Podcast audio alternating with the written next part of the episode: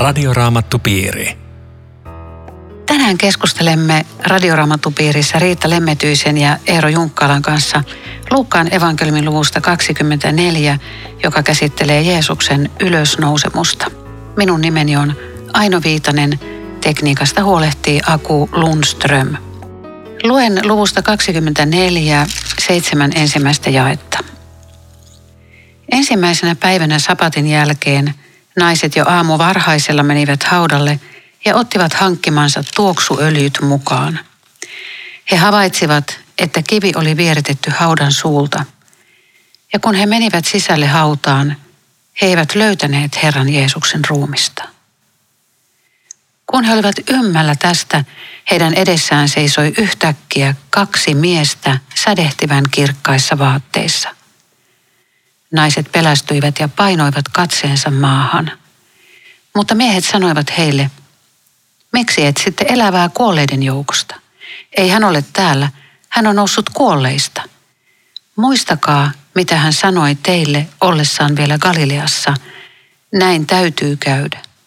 Ihmisen poika annetaan syntisten ihmisten käsiin ja ristiinnaulitaan, mutta kolmantena päivänä hän nousee kuolleista.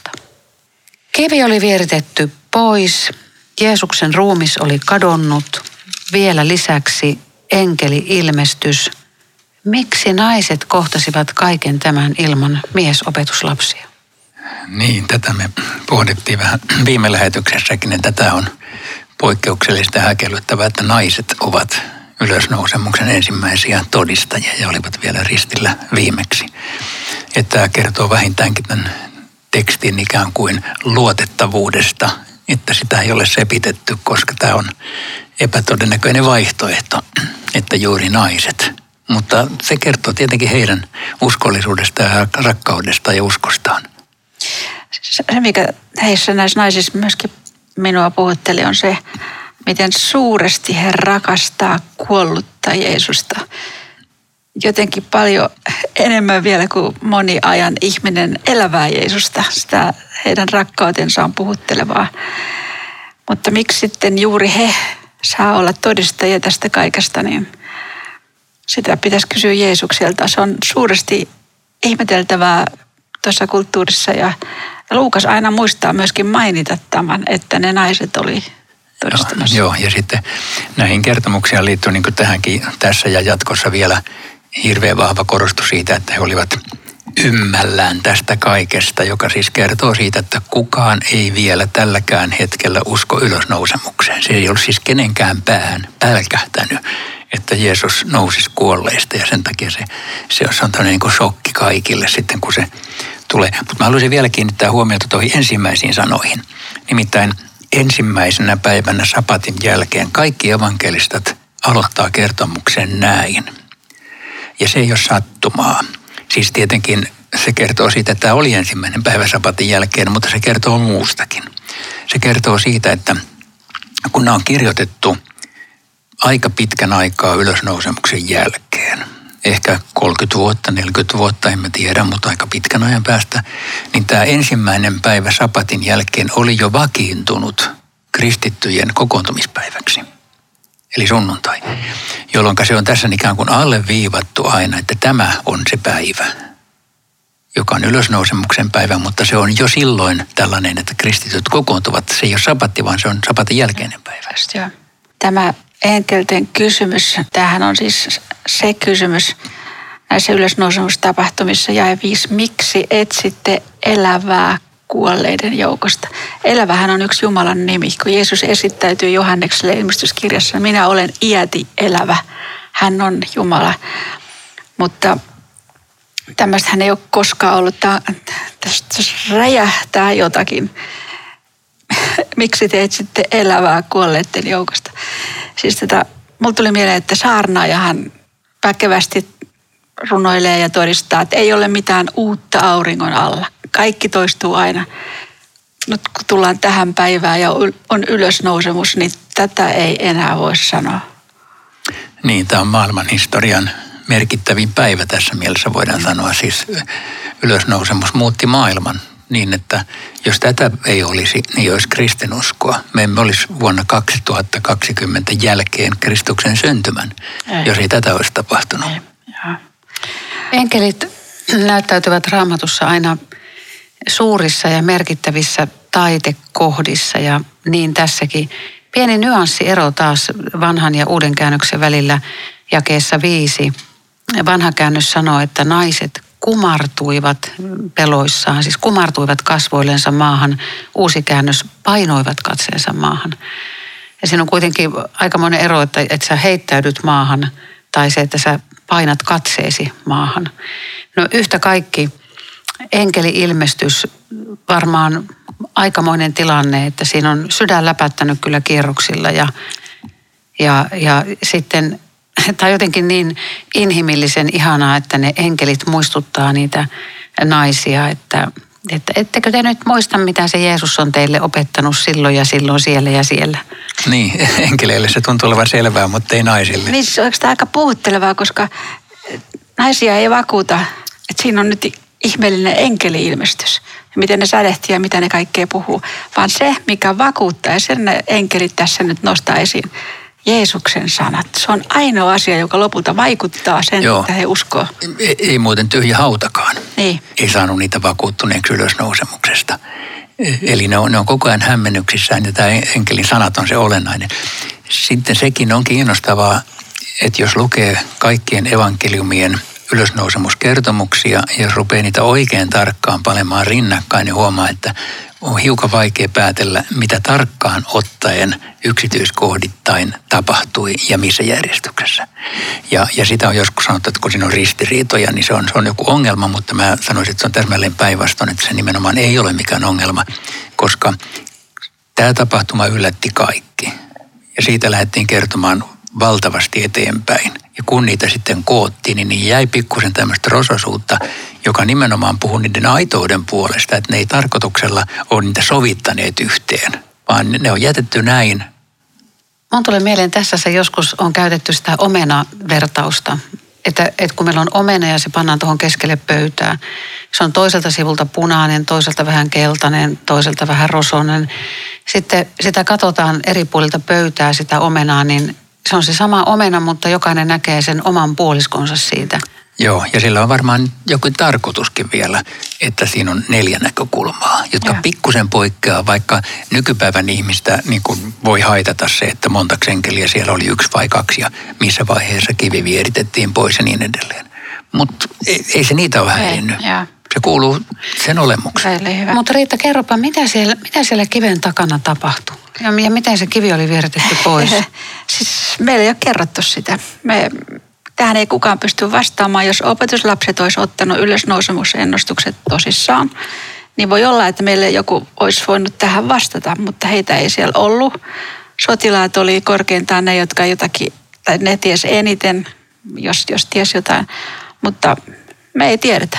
Jumala teki jotakin mullistavaa. Joo, se on olennaista. Ja, ja sitten se, että vaikka näissä kertomuksissa, neljässä kertomuksessa on näitä pieniä jännitteitä keskenään, niin yksi asia on täydellisen varma, ja se on tämä enkelten viesti. Hän ei ole täällä, hän on noussut ylös. Ja. Eli ylösnousemuksesta ei ole mitään epäilystä. Ei. Eikä, eikä semmoinenkaan, mitä on yritetty selittää, että opetuslapset keksitään, koska ne kaipas niin Jeesusta. Ei totisesti se kautta kaikkien evankeliumin, tämä on niin kuin he ei pysty uskomaan. Että jokaisella on oma prosessi ennen kuin he löytää tähän uskoon ja sanovat, että minun Herrani ja minun Jumalani. Mutta musta, musta tämä oli kyllä erittäin puhuttelevaa, että nämä naiset ja kahdeksan, silloin he muistivat, mitä Jeesus oli puhunut. Se oli kuin semmoinen klik. Totta. Ja sit, nyt heillä on sitten kanttia lähteä viemään sanomaa. Ja mä oletan, että he luuli, että opetuslapset riemuitsee ja meillä on yhteinen seurakunta. Opetuslapset ei ilahtunut tästä hommasta ollenkaan, vaan, vaan he arvelivat naisten puhuvan omiaan. Joo, siis, mitä sitten tästä sanoo? Siis tota, englantilainen raamattu sanoo tässä, että, että nonsin, siis Höpötys. höpötystä. Ja, ja mä katsoin saksalainen raamattu sanoo, että naiset puhuvat satujaan. Siis Siis mä ajattelen, seurakuntahan oli enemmän kuin nämä 11. Apostolien teot kertovat, että siellä oli 120, jotka kuuluu alkuseurakuntaan. En tiedä kuinka paljon paikalla, mutta joka tapauksessa oli isompi porukka paikalla. Mä kuvittelen, että ne kaksi naista, jotka tulee niin kuin riemuissaan, Jeesus elää, ne torjutaan täyslaidallinen takaisin. Satuja puhutte. Joo, tosin me ei ehkä olla siitäkään varmoja, että onko ne huutanut, että Jeesus elää. Vai onko ne tullut ja sanonut, että hauta oli tyhjä, eikä me tiedetä, mitä on tapahtunut, paitsi että enkelit, enkelit sano. Sanat. Enkelit sano. Mutta että uskovatko naisetkaan siinä vaiheessa vielä täydellisesti äh, ylösnousemukseen. Mutta joka tapauksessa se viesti oli häkellyttävä tietenkin. Jeesusta ei ole siellä. Nyt on puhuttu ylösnousemuksesta. Ja, ja hehän kertoi näille, Joo. Mm. nehän, nehän kertoi seurakunnalle ja opetuslapsille, mitä Jeesus oli sanonut, myöskin heille. Kaikkihan muisti sen mitä Jeesus oli sanonut, kolmantena päivänä minä nousen kuolleista. Kyllä, mutta mut siis vielä tähän, millä fiiliksillä ne naiset kulki, niin Markushan sanoo tässä kohdassa siis haudasta ulostulon jälkeen, Markus 16.8, että naiset pakenivat haudalta järkytyksestä vapisten. He eivät kertoneet kenellekään mitään, sillä he pelkäsivät. Eli se oli niin kuin eka reaktio. Niin, mun tulee tässä semmoinen assosiaatio Lasaruksen sisaruksiin Martta ja Mariaan – Toinen heistä sanoi, että jos sinä Jeesus olisit ollut täällä, hän ei olisi kuollut. Että tavallaan hänellä oli joku tämmöinen merkillinen usko, että mistä me tiedetään. Mutta että onhan se, järkytyshän se on, siis voi vaan kuvitella, että jos joku on ruumishuoneella ja yhtäkkiä joku sieltä nousee, niin ihan... Niin, tämä on sitä luokkaa tämä, tämä ihme. Mutta tässä on niin kuin viesti meille ja 11 nämä arvelevat naisten puhuvan omiaan, eivätkä uskoneet heitä. Että ei me tehdä tätä samaa virhettä, että me ajatellaan raamatusta niin? jotenkin niin, että suhtaudutaan tämmöiseen kristilliseen todistukseen, kuhan puhut omias. Eivät uskoneet Aivan, tätä siis mallia. on varmaan tämän päivän, jos nyt näin sanoo kadunmiehen tai uskosta vieraantuneen niin henkilön ajatus, että no mm. mitä höpisette. Mm, Joo. Ihan. Ja. Mä ainakin vakuuttaa tämä tämä rososuus ja tämä rehellinen kerronta ja se, että tässä ei niin kuin kaunistella mitään, eikä, eikä tämä ole mitään satuja, ja. vaan se, että tämä on niin kuin tämmöistä arkipäivän selostusta, mitä on tapahtunut. Tämä on niin uskottavaa. Joo. Yksi tunnettu ateisti, filosofi on sanonut, että häneltä kysyttiin, että mikä saisi hänet vakuuttumaan uskosta, että kristinusko on oikein. Niin hän oli vastannut, että jos olisi ihan varmaa, että ylösnousemus on totta. Ja, ja. Se, on, se, on niin kuin, se on aika ja. hilkulla, että, että se ei tapahdu, koska tämä on hirveän hyvin to, todistettu. Mutta jos ihminen ei usko, niin ei usko. Mm. Ja me toisaalta, jos, jos, jos vaan miettisi sitä niin kuin pienen hetken, mitä se tarkoittaisi, jos kaikki evankeliumit olisi päättyneet Jeesuksen kuolemaan ja hautaan laskemiseen. Piste. Kirja kiinni. Mitä sitten? Niin, meillä ei ole tätä kirjaa, ei. kirjaakaan muuta. Ei, eikä tätä uskoa. Mutta nyt ei, miehiä ei saa sorsia. Tää, ne, ne sanoo ne muut, että joo, ne naiset höpisee. Mutta jakeessa 12, Pietari lähti kuitenkin juoksujalkaa haudalle. Hyvä Pietari. Yes. ja Johannes kertoo, että hän lähti mukaan. Ja siitä hän kertoo sitten itse, ja koska ne käärilinnat oli jäljellä, niin se oli hänelle todistus, jonka hän uskoi. Koska jos joku olisi vienyt sen ruumiin, niin kyllä siinä käärilinnatkin olisi mukana mennyt. Ja, ja tämä on ihmeellistä, että, että Raamattu ei tässä niin kuin kiirehdi ikään kuin kertomaan lopputulosta, että nyt, nyt tämä tarkoitti sitä ja sitä ja nyt, nyt tapahtui sitä ja sitä, vaan että, että tässä annetaan tilaa. Pietari lähti pois ihmetellen mielessään, mitä oli tapahtunut. Että et Raamattu antaa aikaa niille asioille tapahtua. Mm. Joo, to, toi on oikeastaan aika jännä nyt, kun sä sanot, että tässähän ei niinku tavallaan ole vielä kerrottu, että Jeesus on ylösnoussut.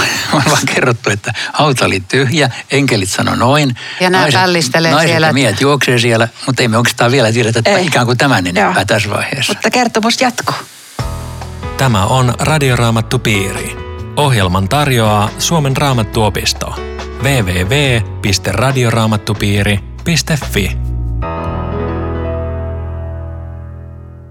Jatkamme keskustelua Riitta Lemmetyisen ja Eero Junkkalan kanssa Luukkaan evankeliumin luvusta 24 ja seuraava otsikko on Jeesus ilmestyy Emmauksen tiellä. Minun nimeni on Aino Viitanen. Jeesus siis ilmestyy ylösnousemuksensa jälkeen. Missä on Emmaus? Muuten ennen kuin vastaan, niin sanon, että tämä ei todennäköisesti ollut Jeesuksen ensimmäinen ilmestys. Johannes kertoo ilmestymistä Magdala Marialle, se on varmaan ennen tätä. Mutta tämä on äärettömän kiinnostava ja puhutteleva kertomus ja, ja tässä on, tässä on niin kuin valtavasti asiaa, jota me yritän nyt vähän avata. Missä on Emmaus, sä kysyit? No, mä oon ollut kaivamassa Emmauksessa yhdeksänä kesänä, joten mun pitäisi tietää se. Mutta äh, siitä on erilaisia vaihtoehtoja, missä se on, koska sitä ihan varmuudella ei tiedetä, mikä se niistä vaihtoehdoista on. Todennäköisimmin se on se, missä me ollaan oltu kuokkimassa, mutta siinä on sellainen pieni ongelma, jota ei nyt valitettavasti voi avata kovin paljon tässä, koska sinne on pidempi kuin kahden tunnin kävelymatka kuin mitä tässä sanotaan. Sinne on nimittäin viiden tunnin Jerusalemista. Mutta mä en nyt avaa tätä enempää. Sovitaan tässä vaiheessa, että saman tekevää se on joka tapauksessa Jerusalemin ja Tel Avivin välissä. Ja, ja tuota, se, että lähdetään sinne, niin siinä on jo pieni ikään kuin probleema, kun Jeesus oli Luukkaan mukaan sanonut, että älkää lähtekö Jerusalemista, niin kuitenkin kaverit lähtee. Eli ne lähtee jo ikään kuin vikasuuntaan, niin se antaa vähän viestin, että ei ne usko mihinkään ylösnousemukseen tässä vaiheessa. Mutta oliko se sanottu jälkeenpäin vai oliko se sanottu ennen tätä? Uh, niin, joo, aivan ollutkin jälkeenpäin, mutta joka tapauksessa nyt on lähtenyt poispäin ja kun tämä keskustelu osoittaa, että ne eivät usko mihinkään ylösnousemukseen, koska ne sanoo, että me luulimme, hänen olevan sen, joka on lunastava Israelin. Muuten se, että sitten Jeesus liittyy näiden kahden keskustelijan matkaan, niin se ei ollut vielä poikkeavaa, koska silloin tehtiin usein näin, että liityttiin matkaseuraa, jos semmoista oli. Ketä nämä kaksi sitten oli, toisille annetaan nimi, hän on Kleoppas. Kleoppaan vaimo Johanna oli Jeesuksen uskollisia seuraajia. Hänellä oli täys tieto, mitä Kolkatalla oli tapahtunut.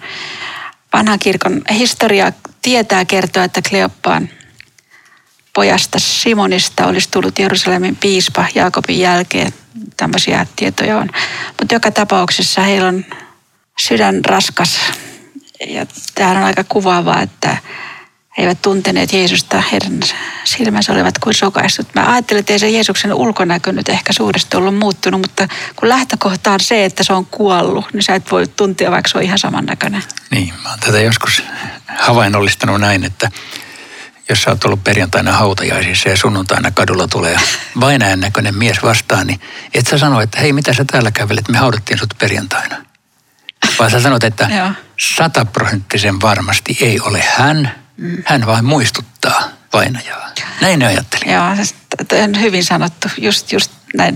Mutta tämä jäi mua tuota, kovasti puhuttelemaan, että 17. Jeesus kysyi heiltä, mistä te oikein keskustelitte matkamiehet ja pysähtyivät murheellisina. Siis tämä, että intensiivisesti keskustellaan Jeesuksesta ja pysytään murheellisena. Mä ajattelin tätä, että, että, että kyllähän mekin puhutaan Jeesuksesta. Tämä on ollut mun työkin tehtävä yli 20 vuotta puhua Jeesuksesta. Me rukoillaan, me lauletaan hänestä. Mutta aika usein on sama tilanne, että mä pysyn murheellisena. Siis toisin sanoen, meneekö se niin kuin sydämeen ja, ja syvästi ja mun todellisuuteen, mistä mä ihmisille kerron. Onko se mulle niin kuin semmoinen, että vaarana on nimittäin, että Jeesuksesta voi kyllä puhua, mutta murheesta ei pääse. Joo, mä, mä ajattelin tota ja että ihan toisesta näkökulmasta. Joo, kerro. Ajattelin, että Jeesus kysyi heiltä, mistä te keskustelette. Ihan kuin hän ei mukavasti tietäisi. Eli hän tietää kaikki, kaikki on tapahtunut hänelle. Hän kysyy, että hei, mikä täällä on tapa, mitä täällä on tapahtunut? Minkä takia? No todennäköisesti sen takia, että hän saa nämä murheen murtamat miehet puhumaan ahdistuksensa ulos joka oli tosi tärkeä juttu. Jeesus on hyvä sieluhoitaja. Hän saa kysymällä. Hän ei sano, hän olisi voinut sanoa, että hei, mä oon Jeesus. Ei hän sano. Ei hän sano vielä pitkään aikaan. Tässä on ehkä ero monta kertaa, kun me jutellaan ihmisten kanssa, hän kertoo huolia. Meillä on jo niin kuin aika nopeasti resepti. Hei, te, te, ai, mulle tapahtui näin, kuule. Tämä voisi auttaa sinua. Ja tässä on niin, kuin niin kaunista se, että sydän tyhjennetään täysin ja kokonaan. Ja sitten ne on valmiit kuuntelemaan, mitä Jeesuksella on sanottavaa. Joo, toi, toi on tämän keskustelun yksi, yksi olennainen juttu, että Jeesus kyselee. Ja mä voisin vielä olettaa, siis hän tekee uuden kysymyksen, mitä te tarkoitatte? Mutta mä voisin olettaa, että ne, hän on siis moneen kertaan kyllä, kertokaa lisää, mitä sitten, että hän saisi niin nämä puhumaan kaikki, mitä niillä on mielessä. On se semmoinen varmaan jälkeenpäin hauska tilanne, että me informoitiin Jeesusta, Jeesuksesta. Todellakin, joo. Tota, Jeesusta he eivät nähneet, he kertoo myö, toteaa ja sitten Jeesus kulkee siinä rinnalla. Siis kyllähän tämä on varmaan totta meidänkin elämässä, että ajatellaanko me sitä, mikä, mikä on totta, että hän kulkee meidänkin rinnallamme tänään, vai onko se kadoksissa? Tässä on niin kuin vähän se, se juju, että onko meidän usko, minkälainen se on tähän Jeesukseen ja hänen läsnäolonsa. Mutta sitten 21 me kuitenkin olimme eläneet siinä toivossa, että hän olisi se. Mutta jotenkin siinä tulee tämmöinen, meillä oli vahva toivo, mutta nyt meidän toivolta on pohja pois ja emme toivo enää. Onhan tämä, siis tämä suru on valtava. Se on, koska koko, koko elämä romahti siihen. Koko niiden kutsumus romahti, koko niiden, niiden elämän ura romahti siihen, kun Jeesus kuoli. Mm. Ja sitten tämä on kuvaavaa, mitä tässä sanotaan, eikä siinä kaikki. Tänään on jo kolmas päivä siitä, kun se tapahtui ja nyt ovat muutamat naiset meidän joukostamme saattaneet meidät kerta kaikkiaan hämmennyksiin. Ei löydy ruumista, naiset on nähnyt näyn, enkelit sanoo, että Jeesus elää. Niin, ja eikä ne usko sitä Ei. vielä. Tämä on niin aika jännä. Et, ne on masentuneita ja sitten tulee naiset, jotka kertoo tämmöisen mahtavan uutisen. Niin se masennus sen kun syvenee. Et kerta kaikkiaan meillä on niin pallo aivan hukassa, että mitä, mitä tässä pitää ajatella. Että, tota, ja sitten ne toteaa, että no muutamat meni sinne haudalle ja totesi, että no olihan se asia niin kuin naiset oli sanonut, mutta ei ne mitään Jeesusta nähnyt. Joo. Kertoo Jeesukselle. Jeesus kulkee sinne vierelle. niin. Joo. Ja sitten, sitten Jeesus vähän hermostuu. siis no. hyvässä mielessä. Voi teitä ymmärtämättömiä. Noinko hitaita, että olette uskomaan kaikkea sitä, mitä profeetat ovat puhuneet. Mutta ei vieläkään sano, minä olen tässä. No nyt, nyt mä haluan kysyä sen, että, että siis miksi Jeesus ei ala selittää, että okei, mä oon tässä, älkää nyt enää murehtiko, mä oon noussut kuolleesta, kaikki järjestyy. Miksi Jeesus vetoaa nyt profeettoihin ja kaikkiin kirjoituksiin, nyt se alkaakin pitää raamatutuntia? Siis musta, musta tässä on niinku se juju, mitä, mitä sä nostat esiin. Että jos se olisi jäänyt pelkän tämmöisen lyhkäisen keskustelun varaan ja Jeesus olisi siitä sitten häipynyt, niin sitten olisi voinut pohtia mielessään, että oliko tämä joku näky.